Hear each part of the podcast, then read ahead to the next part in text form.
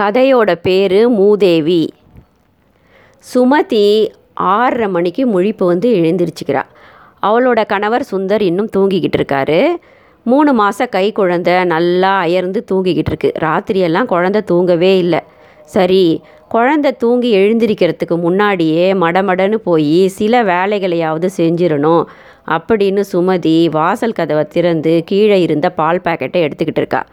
Good morning அக்கா அப்படின்னு எதிரில் கதவை திறந்து ஒரு குரல் கேட்குது புதுசாக குடி வந்திருக்க ராஜி தான் அது. ராஜி புதுசாக கல்யாணமான பொண்ணு தன் கணவனோட புது குடுத்தனம் இப்போ தான் வரா. புதுசாக குடி வந்திருக்கா ராஜி. அவளோட இப்போ அவங்க அப்பா அம்மாவும் வந்திருக்காங்க. ராஜி குட் மார்னிங்னு சொன்ன உடனே சுமதியும் குட் மார்னிங் ராஜி எல்லாம் செட்டில் பண்ணிட்டியா? உங்கள் அம்மாலாம் எங்கே? அப்படின்னு கேட்குறா அம்மா அப்பா ஹஸ்பண்ட் எல்லாம் தூங்கிக்கிட்டு இருக்காங்கக்கா. எனக்கு தான் புது வீடுனால தூக்கமே வரலை. அப்படின்னு சொல்லிக்கிட்டே அந்த டைல்ஸ் தரைய வாசலை ஈரத்துணியால் தொடச்சிட்டு அழகாக ஒரு மா கோலத்தை போடுறா. ரொம்ப ரொம்ப அழகாக இருந்தது அதை பார்த்த உடனே சுமதிக்கும் தானும் கோலம் போடணுன்ற ஆசை வந்துடுது. சுந்தர் எழுந்து வந்துடுறான்.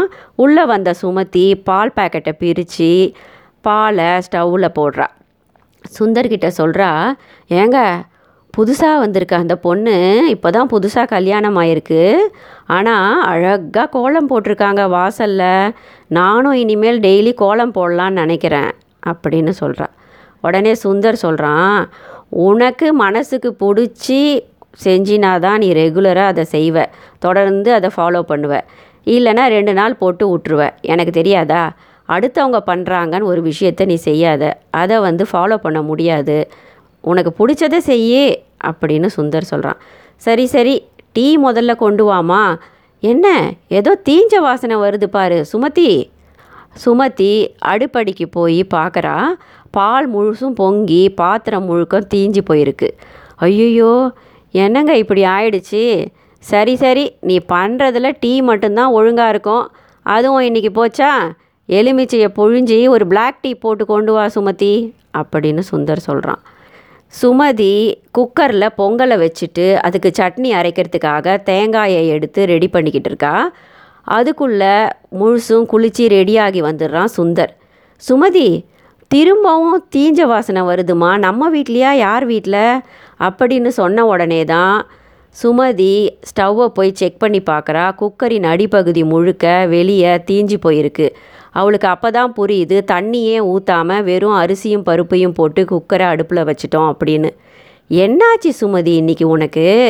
அப்படின்னு சுந்தர் கேட்குறான் தெரியலங்க ஒன்றுமே புரியல அப்படின்னு சுமதி சொல்கிறா சரி சரி பொறுமையாக சொல்லு. என்னாச்சு உனக்கு இன்றைக்கி எல்லாமே தீஞ்சு போச்சே. சுமதி சொல்கிறா தீஞ்சது பிரச்சனை இல்லைங்க இந்த பாத்திரத்தெல்லாம் தொலைக்கணும் பாருங்கள் ஐயோ அதுதான் ரொம்ப கஷ்டமானது. என்னன்னே தெரியலையே இன்னைக்கு. யார் முகத்தில் முழிச்சேன் நான்? ஆ புதுசாக வந்திருக்கா பாருங்க அந்த பொண்ணு ராஜி. அவள் முகத்தில் தான் இன்றைக்கி புதுசாக முழிச்சிருக்கேன். இன்றைக்கி நாளே போச்சு போங்க. சரியான மூதேவியாக இருப்ப போல இருக்குது மூதேவி மூதேவி. இன்றைக்கும் இந்த நாள் எப்படி தான் போகுமோ தெரில எனக்கு ரொம்ப பயமாக இருக்குங்க அப்படின்னு சொல்கிறா உடனே சுந்தர் சொல்கிறான் அநியாயமாக நீ செஞ்ச தப்புக்கு அடுத்தவங்க மேலே பழிய போடாத. அவள் மூதேவினா நீ என்ன ஸ்ரீதேவியா? சும்மா பேசாத சுமதி. இப்படிலாம் வாய்க்கு வந்த மாதிரி. ஏங்க நீங்கள் சொன்னாலும் சொல்லாகட்டியும் நான் ஸ்ரீதேவி தாங்க. எங்கள் வீட்டிலலாம் என்னை ரொம்ப அதிர்ஷ்டசாலின்னு சொல்லுவாங்க நீங்கள் ஊருக்கு வரும்போது எங்கள் பாட்டி எங்கள் அம்மாவெல்லாம் கேட்டு பாருங்க. அப்படின்னு சொல்கிறா சுமதி. ஓ அப்படிங்களா madam. Sumathi sorry Sridevi madam.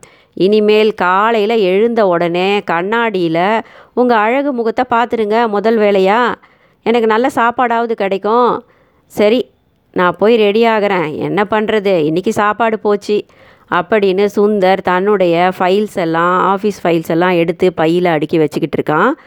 திடீர்னு எதிர் வீட்டில் இருந்து ஏதோ அலறல் சத்தம் கேட்குது ஒரே கூச்சலும் குழப்பமும் இருக்குது ரெண்டு பேரும் ஓடி போய் பார்க்குறாங்க அந்த பொண்ணு ராஜியை அவங்க கணவர் கைத்தாங்களாக கூட்டிக்கிட்டு வந்து பெட்டில் படுக்க வைக்கிறாரு.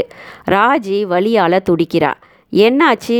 அப்படின்னு சுந்தர் கேட்குறாரு ராஜியோட கணவர் சொல்கிறாரு அதை ஏன் கேட்குறீங்க வீட்டில் இன்னும் ஹீட்டர் போடல இல்லைங்களா? சுடு தண்ணியை காய வச்சு எடுத்துன்னு வந்தால் குளிக்கிறதுக்கு காலில் ஊற்றிக்கிட்டா அப்படின்னு சொல்கிறாங்க கால் செக்கச்செவேல்னு ரொம்ப வழியால் ராஜி கதறது புரியுது. ராஜியோட அப்பா கிட்ட ராஜியோட அம்மா சொல்லிக்கிட்டு இருக்காங்க.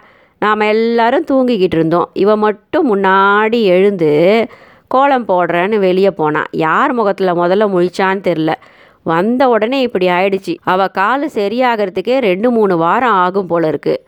பாவம் என் பொண்ணு. முதல்ல அவளை டாக்டர்கிட்ட கூட்டிகிட்டு போய் ஊசி போடணும். இன்னும் கொஞ்சம் நேரத்தில் கொப்பளம் என் பாரம் வச்சிடும். ஏம்மா உங்கள் வீட்டில் பர்னால் இருந்தால் கொஞ்சம் கொண்டு வந்து கொடுமா? அப்படின்னு சுமதியை பார்த்து சொல்கிறாங்க சுமதியும் சுந்தரும் வீட்டுக்கு திரும்பி வந்துடுறாங்க. சுந்தர் விழுந்து விழுந்து சிரிச்சுக்கிட்டே இருக்கான்.